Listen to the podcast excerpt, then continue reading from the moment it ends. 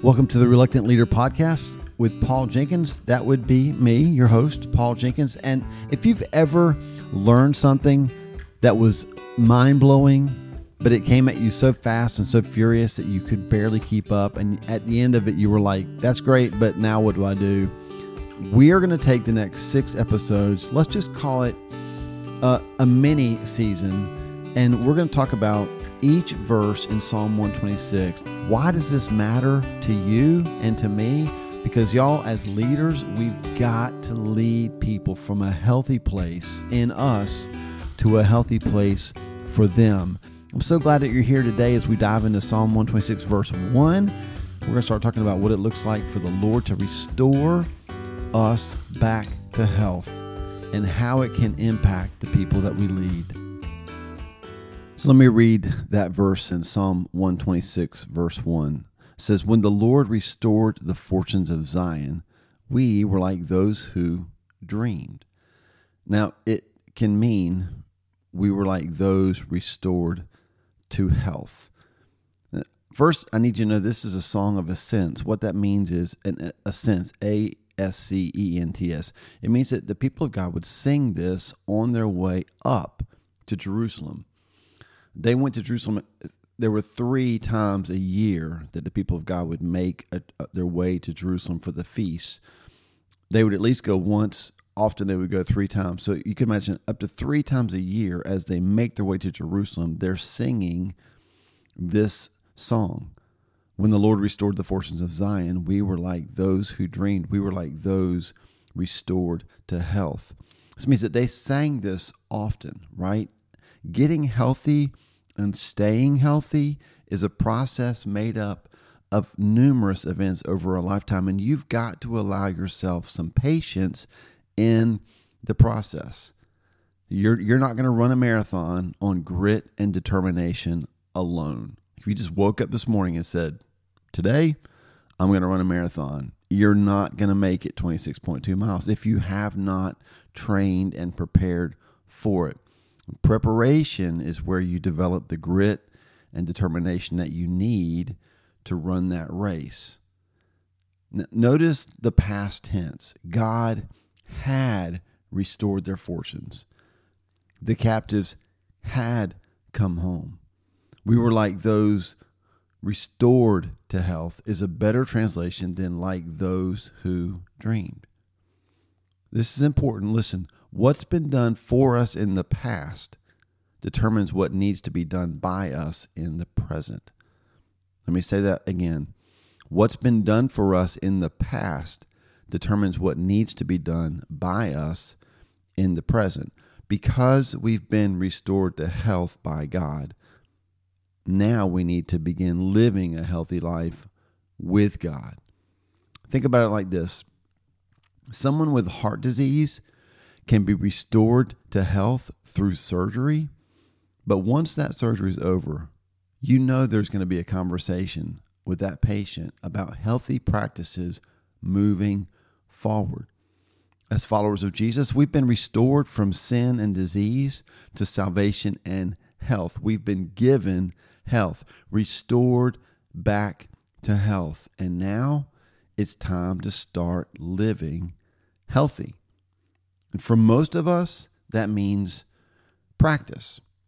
Practicing what um, ancients have called spiritual disciplines. Practicing those disciplines that can help us live like the restored to health people God tells us that we are in the verse that we're looking at today, right? We've been restored to health.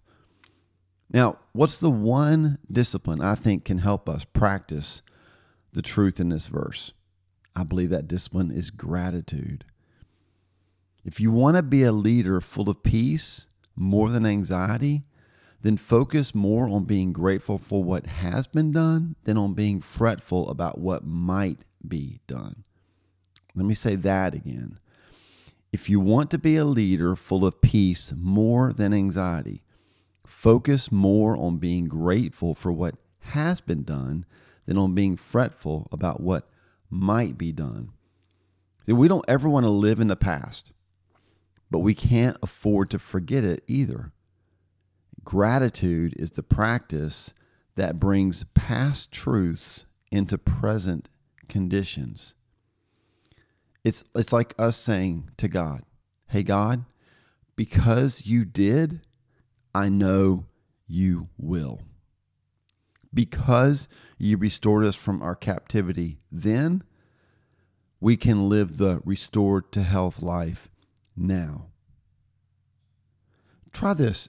Take some time right now to thank the Father for what He has done. How has He been faithful in your life? Sometimes when we start to list things, we think we have to be super spiritual.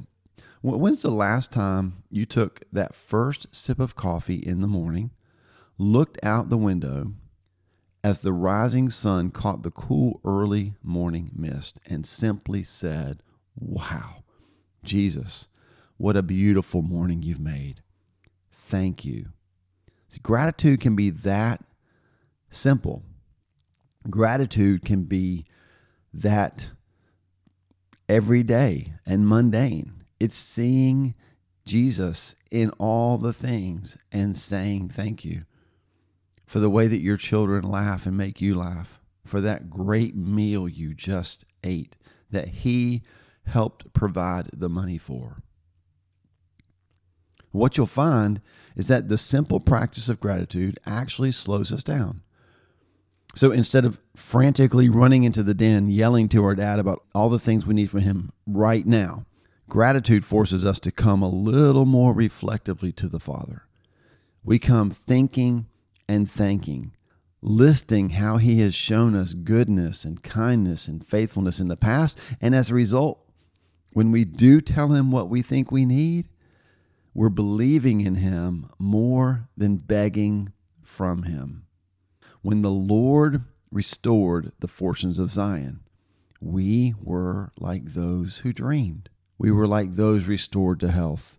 Just like God's people repeated those words as they ascended to Jerusalem, you will be a better leader when you allow the regular practice of gratitude to lift you up above the fray. Remember what He's done and let that gratitude carry you to what He's going to do next. Well, I really hope that our time in this psalm is going to be as good for your soul as it has been for mine. Thank you so much for being a part of this episode. This is going to be a really fun little mini series over the next uh, four or five episodes as we talk through Psalm 126. And, and if you find value in it, it would mean so much to me if you shared it with a friend. Maybe you gave us um, a rating, a review. Maybe you subscribe to the podcast or encourage somebody else to as well we need your help to spread the word about what God's doing through the Reluctant Leader podcast. So, to those of you who have taken time to review it, to share it, to like it, um, thank you so much. We appreciate your partnership. I pray that your time over the next couple of weeks is marked by gratitude and that you continually remember what God has done for you and that you have been restored to health and now it's time to live it. And wherever you are on this leadership journey, I just want to encourage you and remind you that if you'll give God your yes, He'll do the rest.